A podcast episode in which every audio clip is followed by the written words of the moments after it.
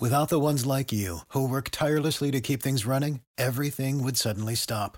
Hospitals, factories, schools, and power plants, they all depend on you. No matter the weather, emergency, or time of day, you're the ones who get it done. At Grainger, we're here for you with professional grade industrial supplies. Count on real time product availability and fast delivery. Call clickgrainger.com or just stop by. Grainger for the ones who get it done. What's the easiest choice you can make? Window instead of middle seat? Picking a vendor who sends a great gift basket? Outsourcing business tasks you hate? What about selling with Shopify? Whether you're selling a little or a lot, Shopify helps you do your thing, however you cha-ching. Shopify is the global commerce platform that helps you sell at every stage of your business. From the launch your online shop stage to the first real life store stage, all the way to the did we just hit a million orders stage. Shopify's there to help you grow. Whether you're selling scented soap or offering outdoor outfits, Shopify helps you sell. Wherever and whatever you're selling, Shopify's got you covered. Sign up for a $1 per month trial period at shopify.com slash try. Go to shopify.com slash try now to grow your business, no matter what stage you're in. Shopify.com slash try. And we're the three best friends that anybody could have. We're the three best friends that anyone could have. Welcome to the party, pal. Did we just become best friends? Yep! Oh, Steve understands the meaning of the word pals, don't you, Steve? So you got three, four good pals. Well, then you get yourself a tribe. We're a happy family with a great big hug and a kiss from me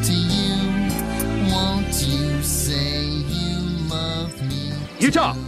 Give me two. Hey, what's up, everybody? Michael Govier here. It's time for a new edition of the Palazzo Podcast. It is a continuation of the show, but this is something a little different. We used to do something called the Rico's Inquisition, and I would grill somebody in the middle, sandwiched between a bunch of other stuff while a guest came on. And we also haven't had a guest on this year, I believe.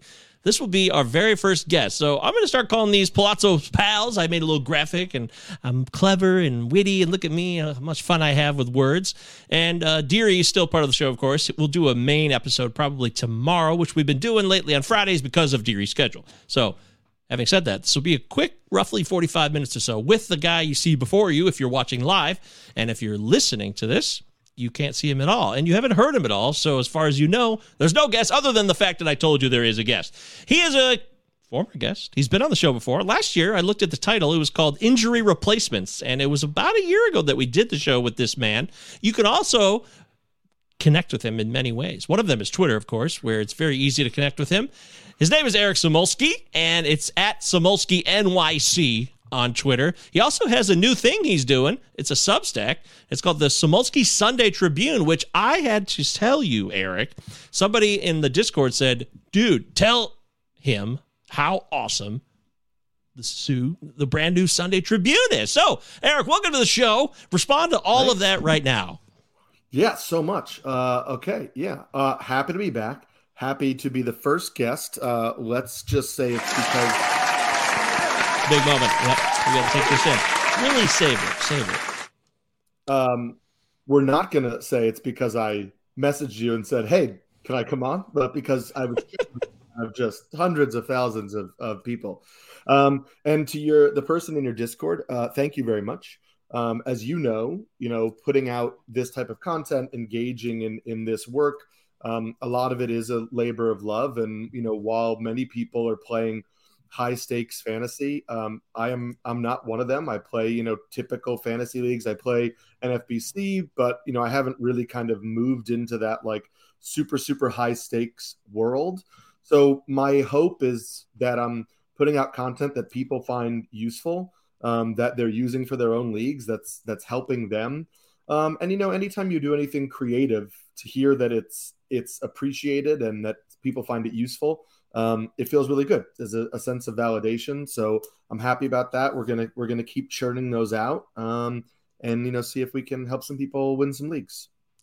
Churning is a great term, often associated with butter, but you can churn a lot of different things beyond butter. And Eric, yeah. I think what you said was very, very noble, and I commend you for that. Not everybody is willing to admit who they are completely, truly, and authentically in a public forum like this. And you seem to be able to do that quite clearly. So I appreciate that right off the bat. And that's the kind of guy I want to have on the show, or woman, or whoever. But you get the gist. I get, I do, yeah. He does. See, he's capable. So make sure you follow Eric on Twitter. Uh, this Sunday Samulski Tribune is very exciting, and people say they loved it. And you even said in your last written performance on there that you were surprised by the reaction, so you were happy to do it again. And you yeah. offer like the weekly hard hit percentage leaders, and you got two start pitchers of note. I think it's a great idea. It reminds me, not that it's I, hey, I did this, but we're all kind of trying to do the same thing here in the end. Not that you're not creating a unique and novel sure. approach, but when I do the sure, when I do the fantasy baseball confidential on Fantrax every Monday, I I'm kind of doing what you're doing there because I'm I am covering maybe I'm writing a little bit more in detail about individual stories, but I want to offer as much random tidbits as I can while reviewing what happened last week and looking forward to this week. But you're also organizing it much more structurally with these categories that people want to know about. So uh, kudos to you. Yeah, thank you. I try and make it easily digestible. And you know, like after the first one, um, Vlad Sedler reached out and said he thought it was good, and I I was like, listen, I'm trying not to step on your toes because you know when you talk about fab content, you know, Vlad's a person who everybody thinks about, and he has you know th- this article he puts out every Saturday and then updates on Sunday with kind of like basically bidding tips um, and so when I put this out, I thought that it would be useful as a way to kind of gather last week's information and a slight look ahead. But I was also cautious of like, you know, nobody has quote unquote claimed a space in this industry. But if you appreciate yeah. the work that that people are doing, you don't really want to kind of, you know, pilfer it from them.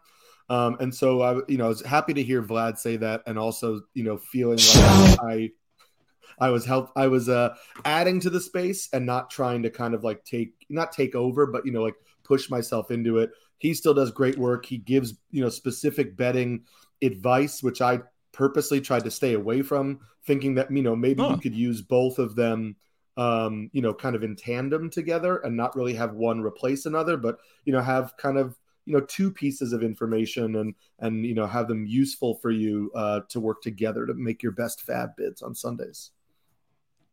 But I got the connection. Hey, that's you. You are the guy. You got the connections, and I dig that. Also, uh, Tigers are playing two nines. That's actually not true. They're playing right now, and the game may have just ended. Because is it over? Um, I was. I just. I turned my MLB TV to the. No offense, but to the Toronto game. Um, so I, I, looked away for a second. Um, it did end, and the Tigers won three to two.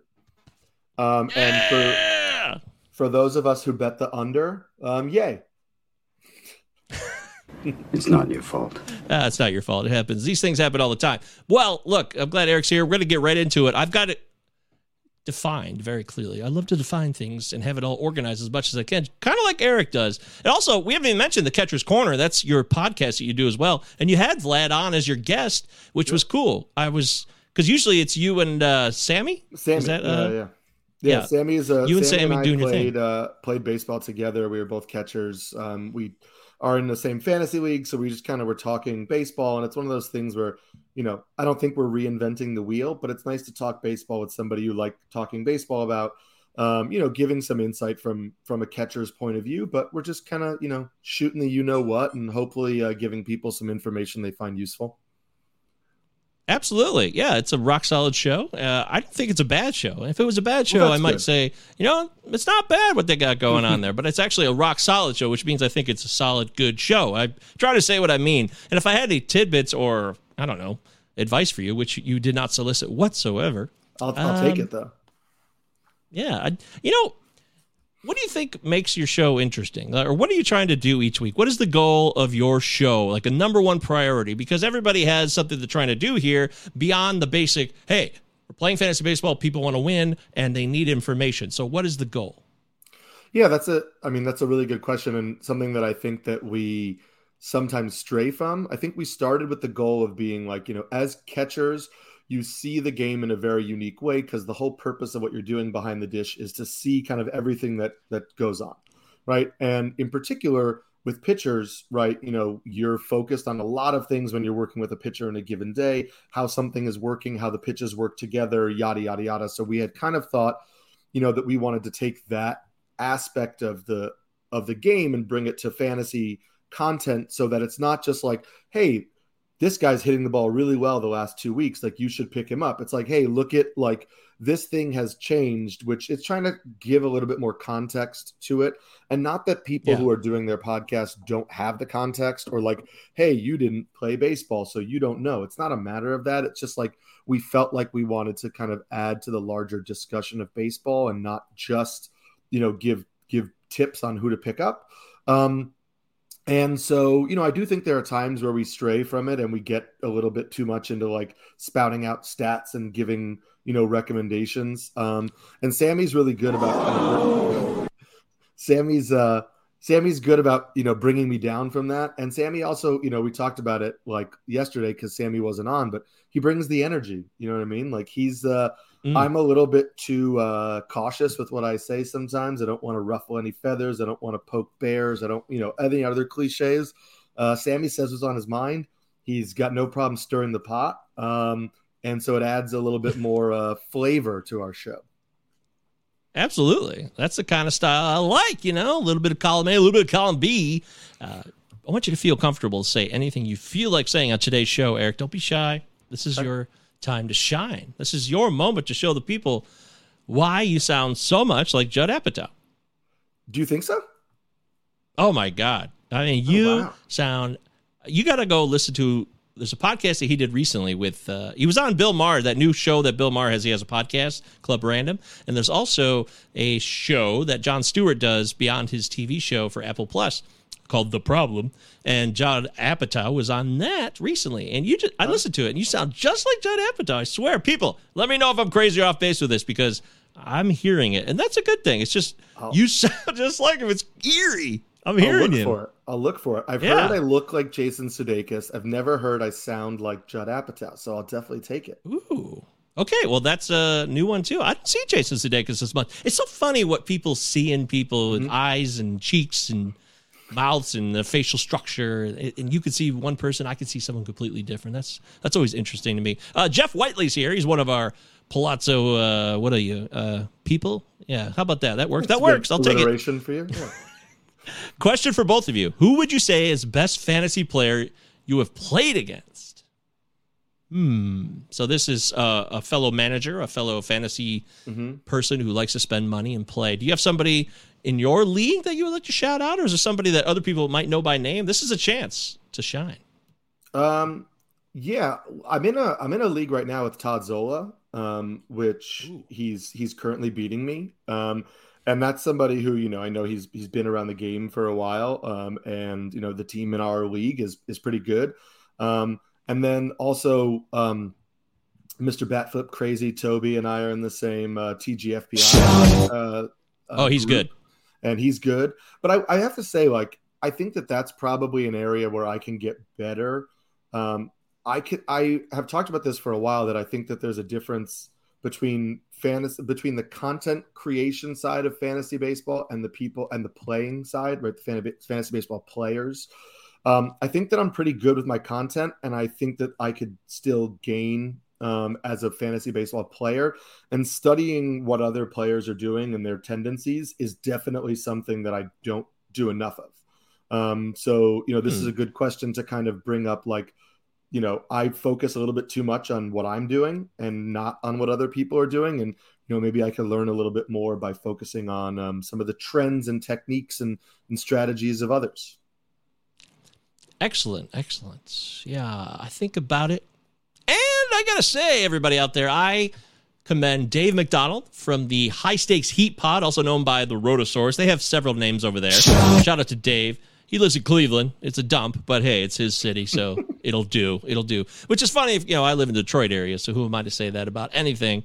And I also find the warring of Cleveland versus Detroit to be really kind of silly and stupid, anyways, because we're all dealing with the same problems. We're basically the same damn city, so get over yourselves. But Dave is excellent with injury analysis, and I've taken. I actually took too much of that, Eric. That's something I thought about uh, about a month or so ago, because of some of the draft choices I made when I went to Las Vegas. You know, I took a leap, taking myself to the next level, playing with the big money players in the Love main event. you did that. Yeah, thank you. It was you know it was cool. I I, you wonder, hey, am I as good as these people? And that's kind of how you find out. Not necessarily how you finish, just uh, what's your process, and do you? Because not every, you know, if you the league we have, my main event is filled with a lot of people who are really talented. You know, Scott Genstad and Paul Sporer, Justin Mason. That's just for starters. With there's former champions of the main event in that league that m- other people might not know, but there is a lot of people. Gee, uh, Jeff Zimmerman, he knows what Yep. he's doing. Him and Tanner Bell, they co-write the process together, which is a great book. If you've never read that, out there, everybody, check out the process. But the bottom line is, uh, I know what I'm doing, and my process is sound, if you will. So I feel, I feel like uh, it's validating in a way just for me, not for anybody else or anything other. I mean, I want to win money, and I want to Yeah. win the main event. I want to win these leagues. There's competitor in me is fired up and always ready to go, but. It was cool to have that understanding. And then I also looked at what I had taken from some of these people. You know, Vlad, you can't help but take some things from Vlad. First off, he's very forthcoming and willing to share. Super helpful. And yeah, he very he very much is. So, and he's been kind of a I guess a mentor in in a way to me. I think I might be even older than him by the way, but that doesn't matter. He just that's slightly, that's very slightly. But the bottom line is I take a lot from people more than I realize. And when I took an inventory of what I take from people, I realized that. And that's how you come to that conclusion. Yeah, I, and I love that you just said you you went for it. Uh, one day I'll I'll go for it. Also, this year's my Yeah. first online championship. You know, which was a, a bigger money league that I jumped into. Um, you know, in the top five in mine right now. So like you know, a little bit validating early in the season still. But uh, but yeah, Way to it's go. good to um, it's it's good to take chances sometimes and, and see where you stack up. Absolutely, it is. And just to clarify the question, so I think Dave McDonald's a great player. He is really good with injury analysis. Vlad is elite with the fab. We all know that. And somebody nobody knows, but I've been playing against him for 20 plus years because I've been friends with him for 25 years. Uh, is my friend Steve. I actually mentioned Steve on the Roto Brits pod with Peter Pratt back in the day last year. He was just this random guy that I said his name was Steve, and he was. We talked about Kyle Tucker, and if anybody had caught that episode, you'll know who Steve is.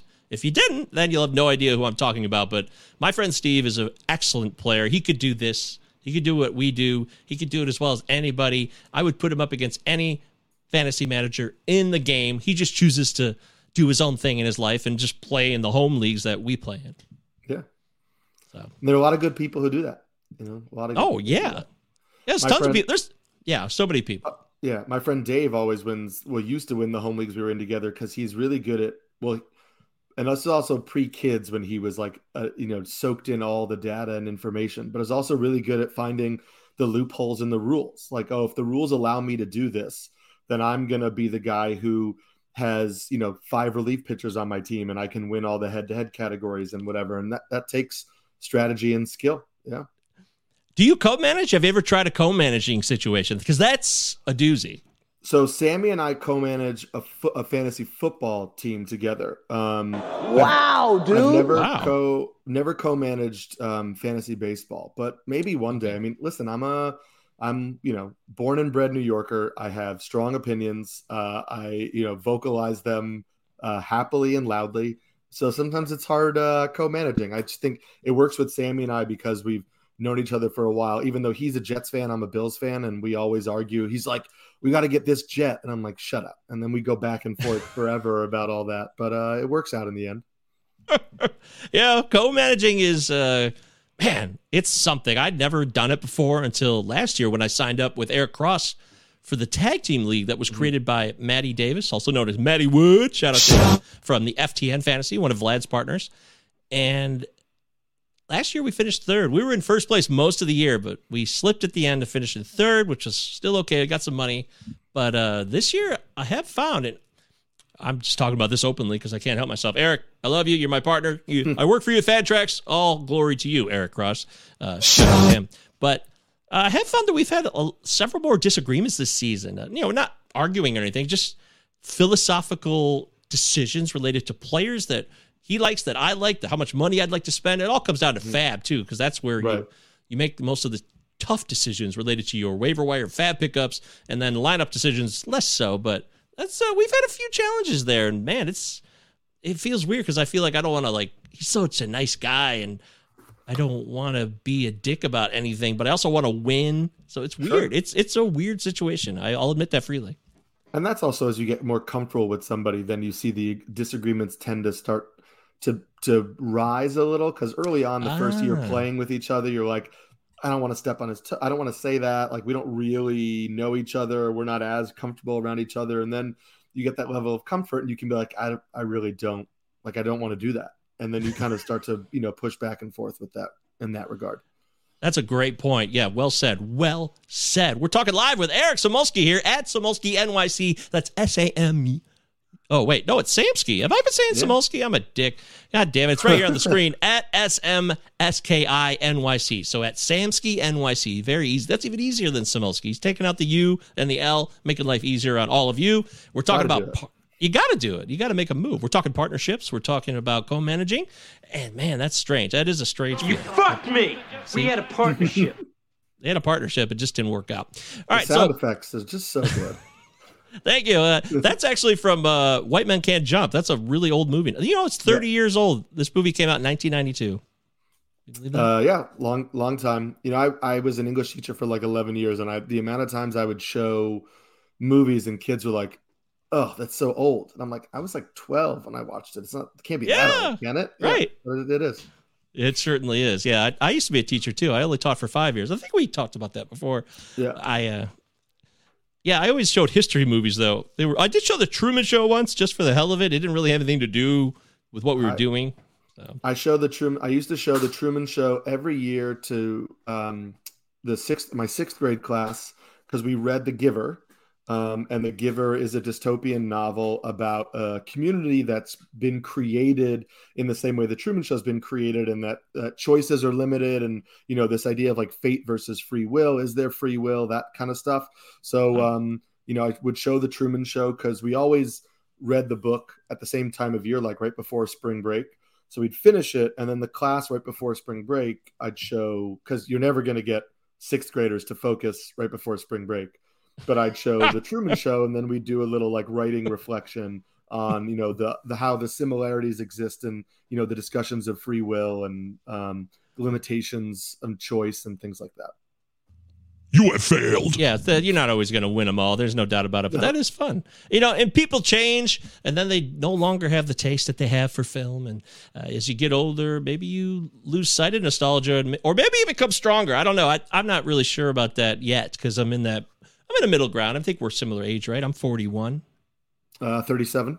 Oh, okay. So Yep. I'm the old man in this situation, but yeah, I think we're on a similar generational level, which we both can appreciate. And people change sometimes, and you're like, "Hey, is that person ever coming back?" And sometimes they don't come back. And, And you want me to change? Fuck you! Jesus, you don't have to be so vulgar about it. Good lad. All right, let's get into some of these things that I actually wrote down to talk about with you. I called them 11 things These go to 11. because, uh, you know, it's an honor Spinal Tap, another old movie. Why not? This one goes to 11 instead of 10. Love it. Let's get off with the first one. So let's get off with the first. hey, somebody record that. You know, uh, nobody's ever has anyone recorded your audio and sent it back to you yet? Because I do another podcast where a friend of mine he made all these audio clips of things I had said on the show and isolated them, and they sound so stupid when you Yeah, hear sure. them individually. Nobody's done it, and I'm uh, super glad they haven't yet. So I, I didn't mean to put that out there in the ether for you, um, but maybe I just did that. I don't know. Uh, Jeff Wetley says Tommy Pham just called. He wants to co-manage a team with you, Mike. Are you in? Hell yeah, you got man. Yeah, why not? I mean, that would be entertaining. At least it would probably grow the viewership of this podcast. If me and Tommy come on talk about our team, let's do it. Yeah, Tommy. who'd you slap? Who'd you slap this week? Yeah, who's your latest victim, Tommy? Is Mike Trout, Joc Pederson? Who's next? I don't know. Somehow it's going to turn into a circle of life, and it's going to end up with Chris Rock somehow. I just know it. It's going to happen eventually, one way or another. All right, let's talk about the importance of June and the overall, you know, the view of the season. So we're coming up at two months in. The season started on April 7th. It's now June 2nd. Uh, how important is June relative to other months? Do you see it more or less, or just another month like all the rest? Um, I'd lean more towards just another month like all the rest. I think a couple things differentiate. One, you know, in your um, you know, geographic areas of the the country where it starts to get a little bit warmer, you know, you start to see a little bit more offense. We already kind of saw that at the end of May. So there is a little bit of that difference just in terms of um you know, seeing a trend change in baseball. Also, um, June is where we tend to see prospects, more prospects get called up um, just yep. after like Super 2 deadlines and all that stuff happens. So there's some interesting elements of June that make it slightly different. Um, but I still approach it like the same as every other month. Um, you know, I'm still like kind of looking at categories, but not fully looking at categories. I'm trying to get the best mm-hmm. players on my roster. I think, you know, as we get towards the end of June, you start to get a little bit more of a sense of, um, you know, if you really have a shot or not. Yep. Um, I don't know that like on June 7th, I'm freaking out. On July 7th, I might be. Uh, so, you know, I like to kind of hunker down in, in June and make sure that, um, that, you know, uh, I'm still focused on the same things I focused on before, but that my level of attention hasn't wavered. Uh, but I don't consider it a panic month per se. Hmm. Yeah.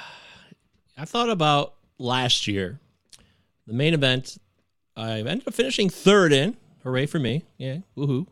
But in June, it looked awful. I did not think I had much to offer. My team didn't look like it was gonna do much. I was kind of in eighth or tenth place, I think, out of fifteen, and the struggle was real. But I ended up finishing third. So it's a reminder that yes, June is another month, but it's an important month maybe where you can start to gain ground kind of like july is too. July is where the all-star break takes place and you might be a little bit more panicked or taking stock. If you're doing a dynasty league or keeper league you might be selling and even by mm-hmm. june you might be selling. I remember last year my home league it all fell apart and because i had acuna and trout they both got hurt and by middle of june the season was basically over. I also held on to nick solak way too long so that was part of that mistake I've uh, I went that I did that dance with him as well. Oh, so tantalizing, so yeah. tantalizing. How could I be so stupid? I know everyone's like, "Why, Mike? Why?" But yeah, I, I would agree with you. June, it's a month. Uh, you know, some things are going to happen. Weather gets warmer. Well said. What about Matt Carpenter? Speaking of getting warmer, Matt Carpenter of the New York Yankees now, which is strange to see him in a Yankee uniform after being a Cardinal for so long. Uh, he hit a home run off Shohei Ohtani in an outstanding at bat today that was very entertaining. Are you targeting him in 12 team leagues? Uh, I mean, it seems like in 15 leagues, team leagues, he's viable right now. So no in 12s. Um, 15s, yeah, because um, I just I want hitters in that lineup if they're going to play regularly. Um, I don't necessarily think, you know, at 36 years old, we're seeing a rejuvenated um, Matt Carpenter.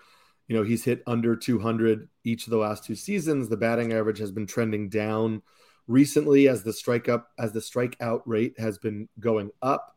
Um, you know, so I, I do I it's so it's still it's too early for me right now to really say we're seeing something drastically different.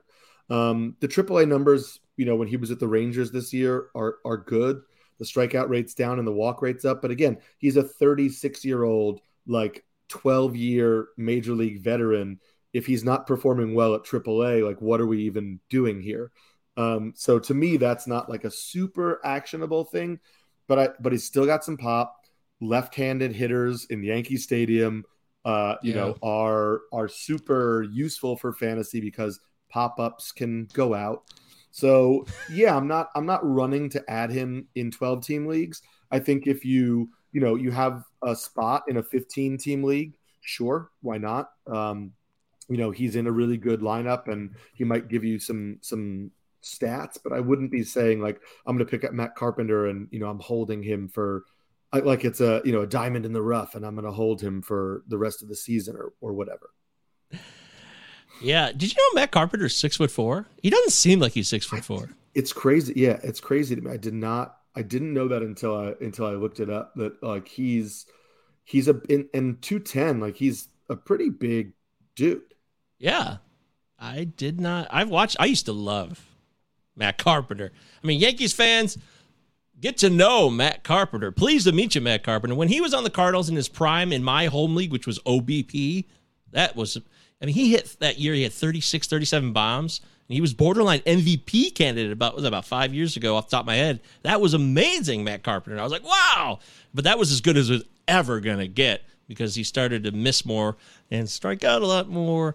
And Yankees fans, I, I mean, don't get too attached because it could just tank real quick. And Josh Donaldson will return, and they've got injuries, but they're still playing so well that they could be patient thanks to a guy like Matt Carpenter showing up. Damn fine to meet you. Damn fine to meet him. Yes, it is. But uh, I agree with what Eric said there. OBP leagues, a little more interested in Carpenter. Otherwise, uh, yeah, whatever. Uh, third base is such a. Is third base a nightmare this year, or is that just a rumor? I mean, I think you know we definitely thought it was earlier in the year. I would say like you know there have been some guys that have emerged to make it a little bit less of a nightmare. Um, you know, I think that Hunter Dozier's been solid in in deeper leagues. Um, I have you know fair share of him, but like then Me too. I, I get too much Yoan Moncada. Um, and Yeah, me too. just a, disa- a disaster. Um, you Why do we I do really it, like- Eric? Why do we do it? really Why like do we do it? Christopher Morel, and in like Yahoo leagues, he he's third base eligible because he was a third baseman in the minors. So like there are these guys that pop up, um, but yeah, it's a it's a rough position.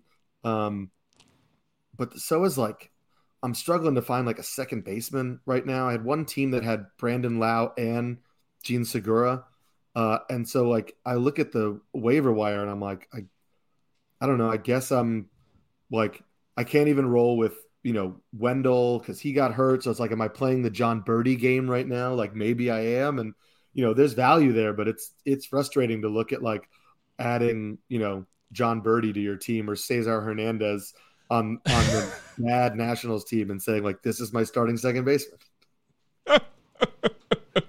yeah, okay. I hear what you're saying there. Um, why did we do Moncada? What was it about it? Are we just still hoping on hope? Is that what you were doing? Because I, I just didn't want to miss the year where he finally put it back together. And I thought COVID was part of the reason he struggled in the 2020 Bozo season. That was my take. I think I I was just thinking where he was going in drafts that even just the baseline of what we had gotten previously would be usable in that lineup. That like I'm going to Yes. take a hitter in that lineup who's going to play every day, lots of at bats. I didn't expect like, you know, he was going to all of a sudden start running. Um but, you know, I I thought that there'd be a lot of production around him, runs, RBI opportunities, stuff like that. Um he's been hurt, hasn't looked good and uh, you know Eloy going down, Tim Anderson going down, Robert in and out of the lineup, like that. That whole lineup has just not been the like juggernaut you wanted a piece of. Yeah, yeah, right about that. It's going to take a miracle for sure. It would take a miracle. Yeah, it will. I don't think we're going to get the Moncada we ever hoped for. And I just want to be healthy and play, I don't know, 75 games this year. I mean, just mm. these leg injuries. And if he doesn't take care of himself properly, it only exacerbates the injury. So, hey, be forewarned. I will tell you, back to your second baseman conundrum. Luis Garcia of the Nats is a fine addition if he's mm-hmm. available right now. Got called back up the other day. I really like his profile. In fact, our prospect guru, Mr. Phil Goyette himself, shout out to Phil, he says, he said this on the show yesterday that he wouldn't be shocked if he had a Soto like rise in his development. So, Interesting. Uh, yeah, the the the um the AAA numbers were really good um, this year, and you know I wasn't really sure when they were going to call him up. I had read um, you know some Nationals uh, beat writers suggesting it wouldn't be until like later in the summer because of you know insert roster manipulation, service time manipulation reason here. Um, But yeah, I mean, you know, strikeout rate low, walk rate, you know, creeping up around 10 in the minors, uh, you know, eight home runs in, in 22 or sorry, 42 games. Like I, I'm, I'm interested. Obviously, you know, with Bell and Cruz and Soto, there are some talented bats in there. Um, so yeah, I like that call. I love him. I I think he's viable right now in 15 team leagues. If Luis Garcia is available, pick him up now because you might regret not doing so in a couple months. And I agree with Phil, who originally said that. So just in case you're confused, Phil Goyette, you're my hero. Aww. Uh, what's the best thing you watched recently? Is there something you watched that you said, wow, you know, I remember that? Um, we're gonna go beyond baseball here, right? We don't have to talk base. I mean, I I like watching baseball.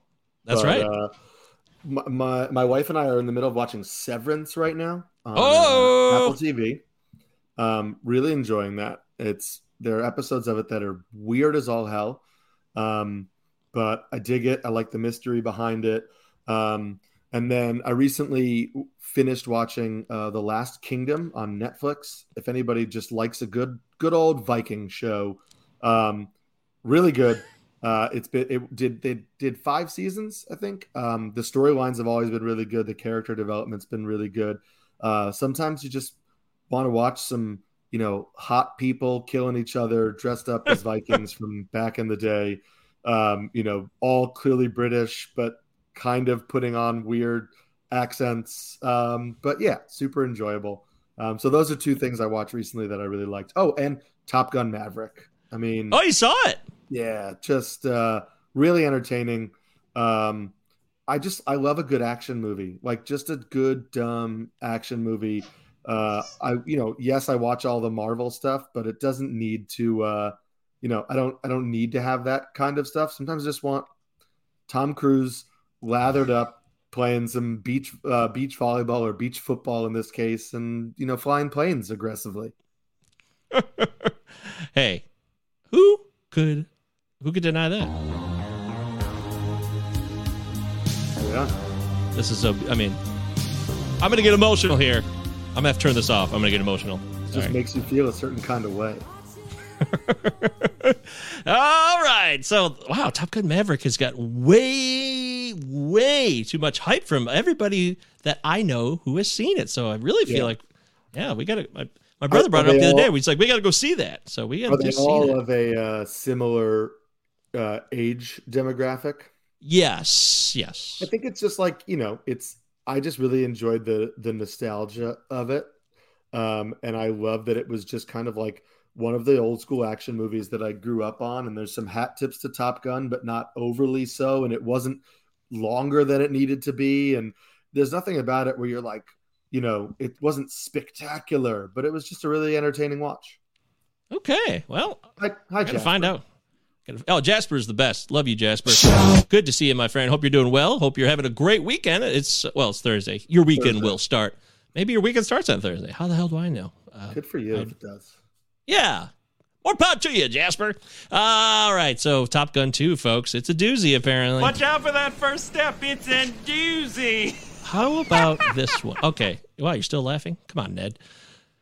Now, this is uh, maybe it's unfair of a question, but I'm going to ask it anyways. Uh, what are some of the most important indicators for somebody who might develop some more power, some more hit tool, uh, might steal some more bags. Uh, as a hitters overall, what are some indicators that you like to focus in on for potential future performance that would be beneficial to your fantasy team? There we go. How I said that was much better. That's all I want to say it.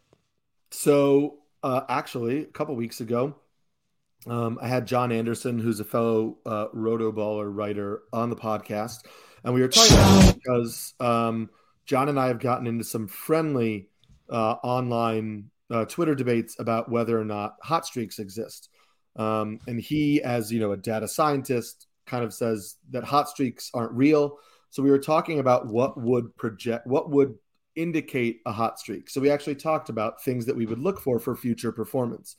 Um, so for me, some of the things that you know, some of the things that we highlighted, um, I really think uh, contact rate so just how often the hitter is making contact and whether that's going up um, or not recently, I think. Um, so that also ties into like swinging strike rate. If you're seeing real improvements in swinging strike rate, uh, then I think you're starting to see a hitter who is making more contact, which could lead to uh, better results in the future. I look at hard hit rate.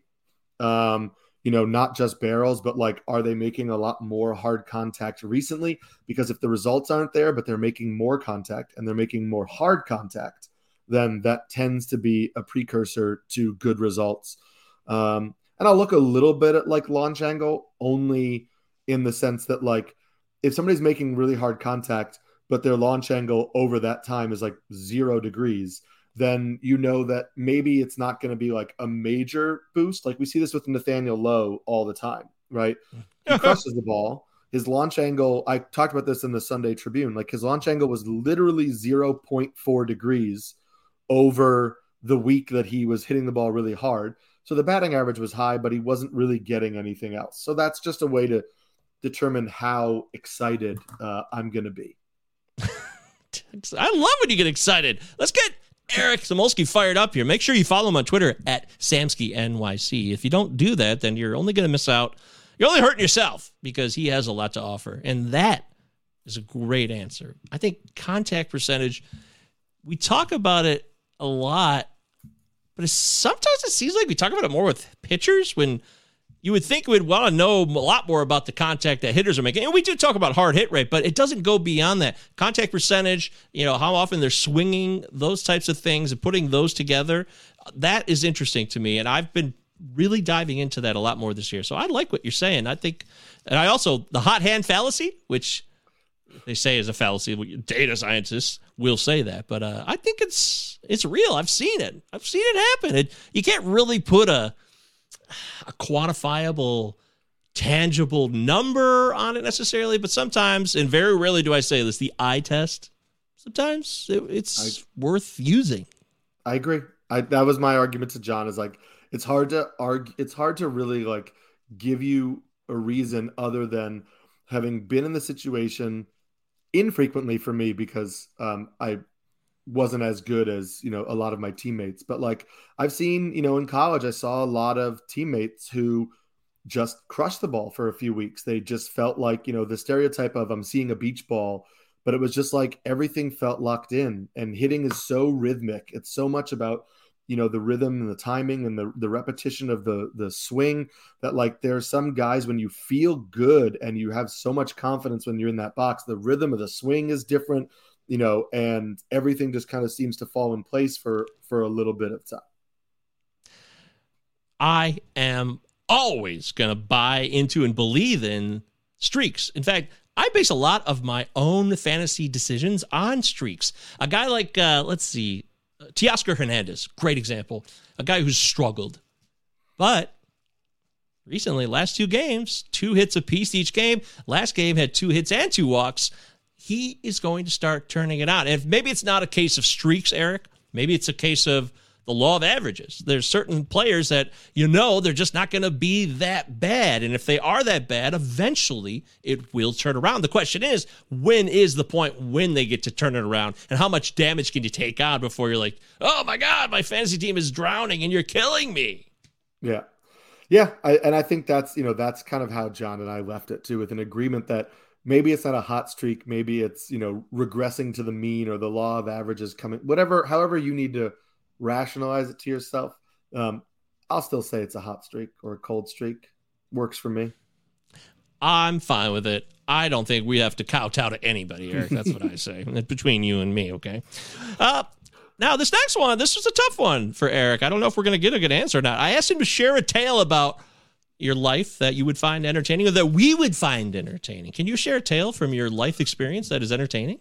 Um, so I'll say this only because uh, the last uh, a couple weeks ago I was on Sleeper and the Bust with Justin Mason uh, and Jason Collette, and Justin was like reading off my the Twitter bio, and he came to the part in the Twitter bio where it says that I was air dog in NBA Jam, and he um, was kind of like he didn't fully seemed like he was like something about NBA Jam.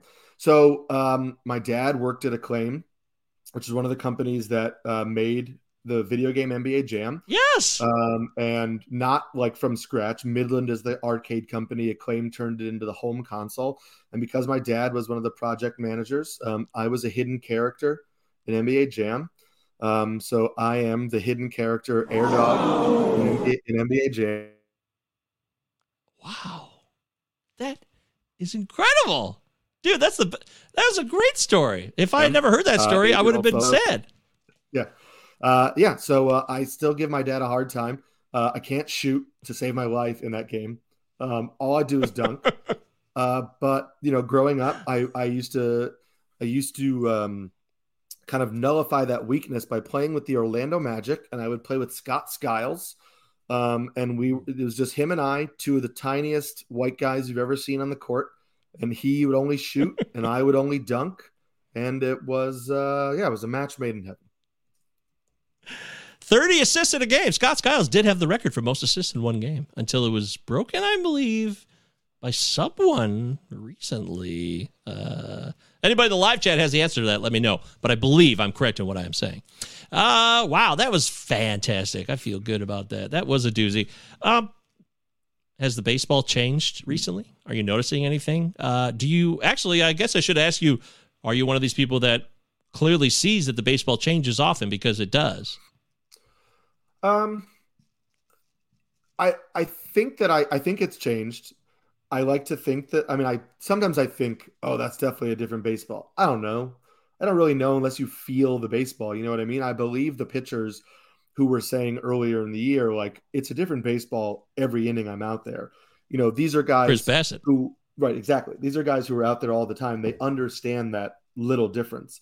Um, and you know, there are a lot of people who are smarter than me who have talked a lot about how that doesn't necessarily have to be a different baseball as much as it's a different way that different teams are storing the baseballs because now that everybody's using a humidor it's not like they're all they all have like essentially a wine fridge in a room somewhere and the baseballs are lined up you know they are all storing it differently um, and there's been a lot of that's been written and discussed about how that changes the way the baseballs play so you know do i think it's a brand new baseball I'm not entirely sure. I, it doesn't. I'm I'm cynical enough to believe that the MLB would just slip in a new baseball and not tell anybody and get more offense back so people stop criticizing them. But I do also think that certain parks are going to play different this year because certain teams are storing baseballs differently than they have, and it's going to change the the flight. And um, you know, Eno Sarris said uh, in one of his podcasts on Rates and Barrels that if you went from a stadium that didn't have a humidor to a stadium that did, it uh, it could take about ten feet off of a fly ball on average. Man, That is the Yes. most ridiculous Yes. piece of philosophical bullshit I have ever heard. actually, that makes total sense to me. I just wanted to play that drop. It made sense to me. Uh, Scott Skiles, man, haven't heard that name in a while. That's right, Jasper. We're talking Scott Skiles on the Palazzo Podcast here live with Eric Samulski. Eric, um, what's a song that would play at your funeral? Do you have one lined up, or is it still undetermined as of today? Uh, maybe you don't think about your funeral that much, and maybe you shouldn't. Uh, I don't think that's unhealthy to think about that stuff. But what say you? I would say it's definitely still undetermined, but I but I'll say that so Samulski is obviously Polish. Um, my dad grew up um, a Polak in Buffalo. Um, Ooh, Tonawanda represent. Um, and so one of the things he told me was that like growing up, um, a lot of the traditional, um, the Polish, like I guess I'd call them not even really ceremonies, but like um, gatherings after somebody died were not necessarily always sad. It was like people would rent out a rec hall and it would be open for like, you know, the entire weekend and the family would stay there and people would come and drink and party and hang out and bring food. They'd go home to shower and they'd come back. Um, and so, you know, I don't know what song would play per se, but I like the idea of the funeral being a longer celebration of the of the life and not necessarily like a sad two hour service, but something where like you get a bunch of people together, they're drinking and hanging out and telling stories for the weekend and and they're just kind of having a good time and remembering you that way. And I think I'd prefer that being the final way people thought about me than something more somber. Actually, this is a great. Maybe I should ask this one because Jeff says Alice in Chains' "Man in the Box" can also use it as walk-up music. Uh, do you have a walk-up song then? If you want to feel your best self as you step into the box, you got something that would jazz you up. Yeah, in college I used uh, House of Pain, Jump Around. Oh, that's a great call. That's a smart play. Um, you, I often think though, maybe there's a song that you want to focus in on though. You don't want to get too hyped up. Would you ever step into the box and want to like take a breath? Right, you want to be focused, not too like, because it's not football where you're coming off the line, right? Yeah. I, I always I looked at it like I just liked the I liked the beat. I liked the the beginning um you know the beginning kind of the way it builds up before you get this is like pre like electronic music drops but before you get like the song really kicks in um and it just always made me feel good like i wasn't like i you know wanted to go tackle somebody but it just kind of like had a nice rhythm to it that made me feel like kind of relaxed and good and um it mellowed me uh and i think also for me like i was such a head case when i played that Wow. something that just kind of took my brain off of like overly aggressively focusing on like what was happening, but just kind of like relax, get in the box, you know, uh, chill the brain out a little bit, and just you know focus on doing what I need to do um, was helpful. Wow. Okay. That's cool. I'm all for that. I mean, what a great intro too. You're right. I forgot about the intro before the song kicks in. Yeah, that's good. You're right. That's good. Okay. I feel it. I want you to feel good too on the show here. So I'm trying to get you in the mood so you're focused. But I always think that's fascinating because I play a really silly game called softball, uh, which is just adult rec league softball. You know how it works. Love it. I still I love softball. Oh, you do? Okay, cool. Yeah, I enjoy playing. I just love playing the field more than anything. I actually don't love batting as much as getting out there in the field, but I always take a breath when I step in the box. I'm like, ah, okay, I just I get so excited. No one cares. I'm just some 40 year old dude stepping in the box in a suburb of Michigan. So it's not a big deal, but I always feel like excitable when I step in. So I try to relax just for a moment. I, I get my same same routine, you know, deep breath, focus on something. I, I get all of that. Yeah, I'm with you. Yeah, see? Hey, all right. I'm making sense with the guy who played better ball than I ever could. Uh, that was a solid answer. I appreciate that. We're talking live with Eric Samulski. This is the Palazzo Podcast, two L's, two Z's. Utah. Follow us on Twitter. Me too. And you can find the Discord for free. In fact, that's where we got some questions. I forgot to ask this question. Uh, this is from Powder Rats, also known as Patrick. Hello, Patrick. He says, uh, feels like catcher position has many options this year. Will catchers be pushed down next year during the draft because we can wait longer on guys? Uh, very good question. And actually, I just submitted an article today on the catcher landscape uh, to Rotoballer. So that will hopefully be coming out this weekend, uh, which will be a full and free uh, breakdown for you to to peruse. Um, I'll say just um, as a way of kind of giving a little teaser to that while also answering the question. Um, no, I wouldn't push it down. Um, I would only push it. I would say it can be pushed down in if you're playing in like an NFBC 15 team league, like two catchers. Then yeah, I think you're starting to see that um, when you get if you're not somebody who like pays up for the for the top two or the, you know pays up for your two catchers, you're starting to see that um, there are some guys you can rotate in and out. Um, but what I noticed when going through just kind of like some offensive static, uh, some offensive category stats uh, and uh, some like leaderboards, some current fantasy leaderboards, is that um, currently right now nine of the top 15 catchers in fantasy were drafted amongst the top 15 picks overall at the catcher position. Um, and three of those three guys that are not included in that um, are JT Realmuto, Salvador Perez, and Yasmani Grandal, who are off to slow starts. And Salvador Perez is obviously hurt. So if you're looking at overall value, he's not there. So like I still would draft them among my top 15 catchers right now if the season started, which means 12 of the first 15 catchers drafted are likely 12 of the top 15 catchers currently in fantasy. Um, so I still think you know your your top guys are the guys you want, and then yes, you wouldn't have drafted Jonah Heim or William Contreras, um, you know, but you can still throw those guys in in your 15 teams or your or your two catchers. Um, but yeah, Wow. I will say, my old friend, he's still my friend. I hope you're out there, Paul Mamino. Shout out to Paul. Paul is a great follow. I haven't talked to Paul in a while. I got to catch up with Paul Mamino. He was at P Mamino Fantasy on Twitter. He was all over Jonah Heim in the preseason. He was very excited about him. So, hey, looks like you were onto something, Paul, because I like what I've been seeing out of Mr. Heim down there.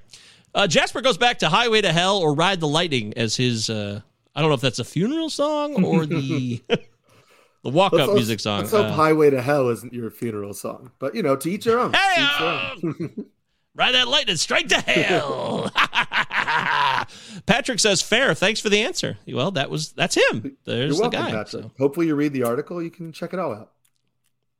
Absolutely. wrote a Rotoballer, get there. Also on the Discord, Richard Sands said he wrote to you to tell you how great your Samulski Sunday Tribune is. So He did. It was people a, are thinking about um, you. They like you. A much a much appreciated uh, email. I you know I, I really appreciated that. The, you know taking the time to reach out. So thank you, Richard. Yeah, Rich is a great guy. Shout out to you, Rich. Oh my God, I didn't mean to do that. I mean, I Double just- time. The board Double took shout. out a life of its own. Oh my God. Oh my God. Right now, the dog is humping a blanket. This is hilarious. I wish I could show this right now. It's so funny. Okay, go to town. Uh, how important is runners in scoring position average, batting average with runners in scoring position to you in fantasy? Do you consider it, or is it just something that is more of a overall baseball stat for winning baseball games? I'm going to go with more of an overall baseball stat. Um, I don't honestly could tell you that I don't really look at it as a fantasy player. Um, maybe I should. Maybe that's you know a weak spot in the game. I need to I need to consider. Um, but I think also you need to keep it keep in mind the larger context too. So you know if two hitters both hit 250 with runners in scoring position, but one plays for the Red Sox and one plays for the Royals the hitter who's hitting 250 on the Red Sox with runners in scoring position is going to knock in a lot more runs just because of opportunity. Um, so it's a little, it's useful to a certain extent, but I would, I would think of more like I'd rather take the, I'd rather take the guy who's going to be up with runners in scoring position more often than just a guy who hits better with runners in scoring position. Hmm. Okay. I've been thinking about it a lot recently. Let me tell you something. You're suspect. Well, I don't think you're suspect. I think Eric's great. But I've been thinking about we don't talk about it very often, and it came up in the show last week. It's like, yeah, we don't really talk about batting average runners in scoring position. It, it produces runs, but then again, yeah, the team context changes things too. So I'm curious about it. It's something I'm diving into a little bit more, and I just wanted to get your quick take on that. That's all. That's all I have to say about that. Uh, how has Russell Crowe impacted your life? It's brought me much amusement. Um, I mean, listen, I, Gladiators, like Gladiators, a phenomenal movie. Love it. Classic. Um, yeah. it's you know, I are you not entertained? Will be something that's in my head forever, um, as a saying. so you know, why not? Um, you know, I, I think that movie is great. Uh, uh, Cinderella Man is phenomenal. Um, I also really liked um, uh, the Nice Guys with with him and Ryan Gosling. Uh, there's right. just been there's been so many movies of his that I really liked. Uh, uh, uh, Beautiful Mind is really good. Um, the Insider, LA, LA Confidential is a phenomenal movie. Um, so yeah, I'd say that Russell Crowe, um, you know, his weird tabloid stories aside, his news stories aside, um, has brought me much entertainment and enjoyment in my life, and uh, I I like to thank him for that. Oh yeah, that's beautiful. We have a Russell Crowe channel in the Discord, the Plaza Podcast Discord, which is completely free, and you can just drop in your favorite Russell Crowe gif anytime you're feeling like it. I got to give total credit to Patrick Ryan for that because he's the one who came up with it. Thank you, Patrick. You're the gift that keeps on giving all year long. Uh, two more questions, we're out of here. Now this is uh, five players, so if you can't hit all five, I'll understand. But let's let's aim high. Let's go for it. Let's aim high. Give us five players whose stock may or will rise in June this month. Right now that we actually are involved in. Aim high, Willis. Aim Uh, high. So we're gonna test out. We're gonna test out the um, formula that John Anderson and I came up with when we were deciding if you could if you could predict if hitters were going to get hot or not.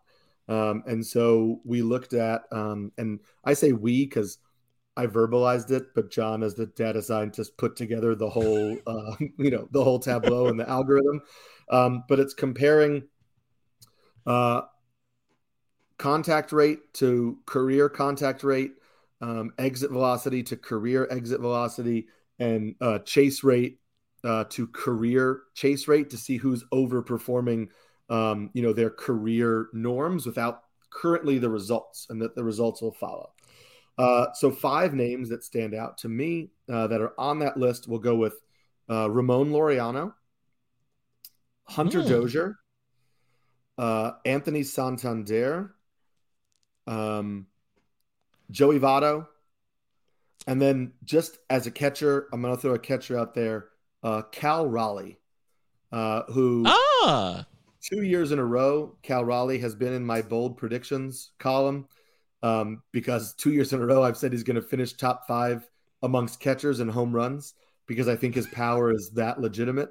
Um, and for two years now, he's struggled to make consistent contact with uh, major league pitching.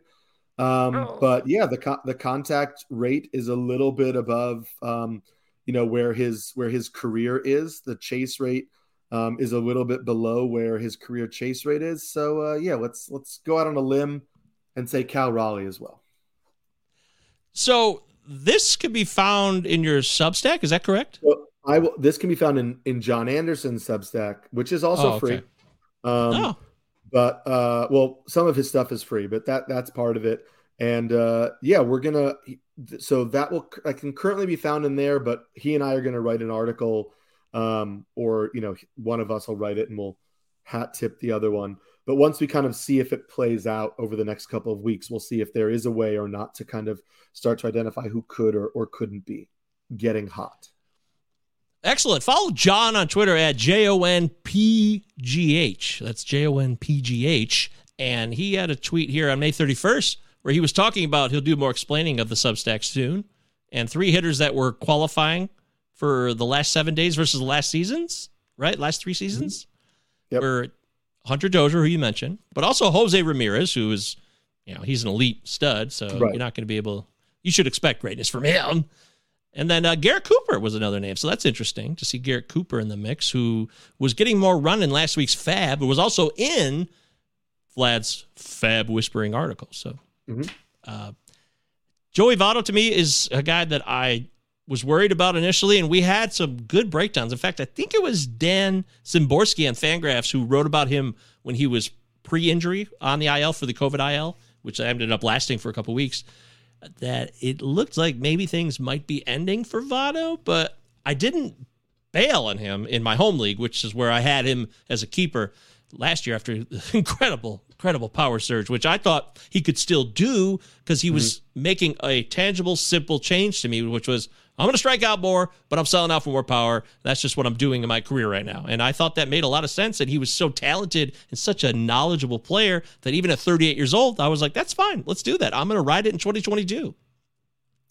Yeah, I I have him in so many leagues. Um and you know, it was one of those things where the first half of the year was really bad and it's not like it's hard to be like your have your your argument be it's Joey Votto. Like if there's somebody who's going to figure it out, who's going to make the change, it's him. Um, and I do kind of think that like the the trip to the you know the IL um, and the rehab stint after he got you know was on the COVID IL, it is a little bit well timed. Like he has come back from that looking good. He's come back like uh, looking like he's got a little bit more of a of you know the old school Joey Votto plan of attack. Yeah. Uh, so, so yeah, I'm uh, I'm fully on board. Uh, I I think we're gonna. I still hope we're gonna get the Joey Votto that many of us hoped uh, we were gonna get early on. Um, and I should also note that uh, another guy that made the list, who I've talked about, um, who I didn't say will get hot in June because he's been hot so far, uh, but Trey Mancini um, has also been looking pretty good. Uh, he's hitting 308 on the season. Um, the power hasn't really been there, but the strikeout rate is a career low. The walk rate is a career high, and that's what has ticked up um, in the hot hitter tracker that that Jon put together. Is that his contact rate is way up over his career norms. Um, his exit velocity is up over his career norms. His chase rate is way down. Um, so we might get a little uh, hot stretch from Trey Mancini coming up too.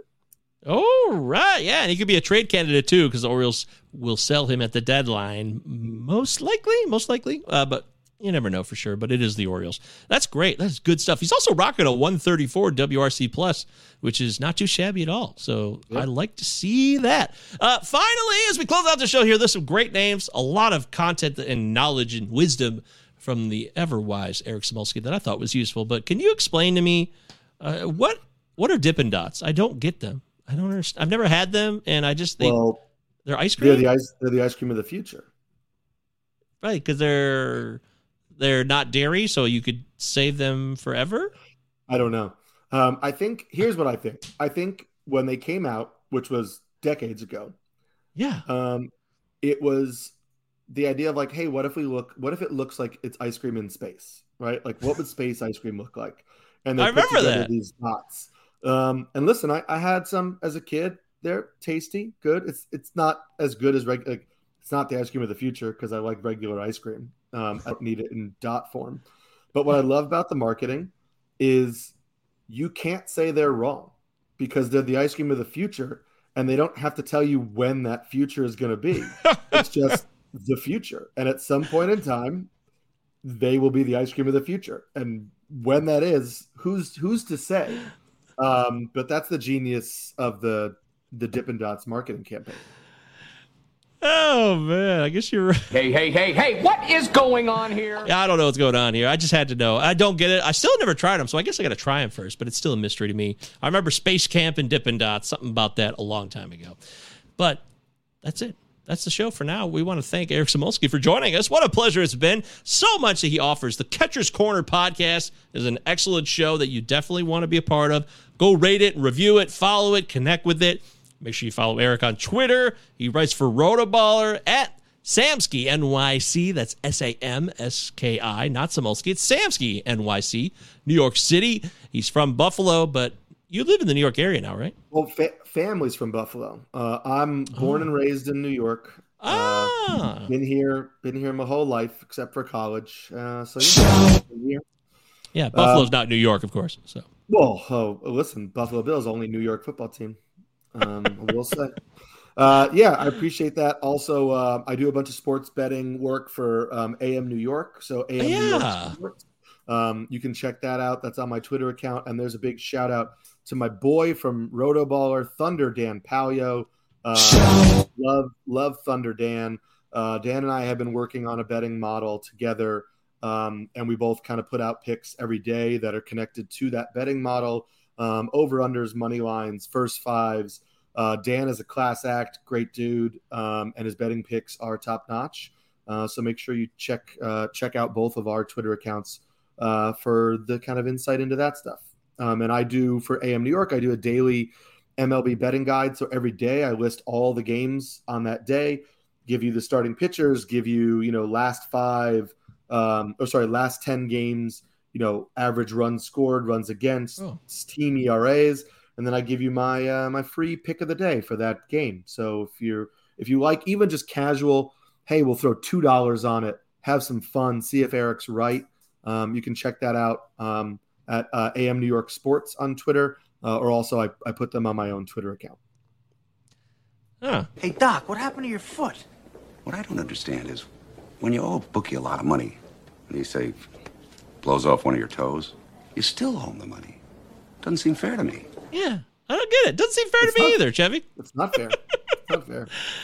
Uh, yes, Jasper th- says, good show. Take care. Thanks again. Uh, Patrick says, never had the Dippin' Dots? No, never had the Double D, Patrick. I'll have to get on that as soon as I can. But I forgot about the betting stuff. I should have mentioned that earlier because I was more curious about that. So if you guys want to find out more about it, hit up Eric, connect with him. The Substack is growing. The Samulski Sunday Tribune. So much to offer here. This has been great. Thank you so much, Eric, for the time and energy and for being one of my, here we go. Here comes the cheesiest part of the show, Palazzo Pals.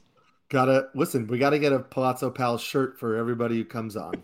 gotta do it. Make it happen. Uh, you Uh, are thank you so much for having me. I I've said this before. I love the energy you bring. I think uh, the your the content you put out there, but also just uh, the the humanity and the work that you do, and the humanity in the videos you put out, and the energy. It's uh, it's top notch. It's great. Um, and I hope uh, more people learn from it and take stuff from it. Thank you, brother. I appreciate that kindly. All the best to you and yours. Everybody out there, have a great rest of your week. Enjoy the knowledge here. We'll catch you next time.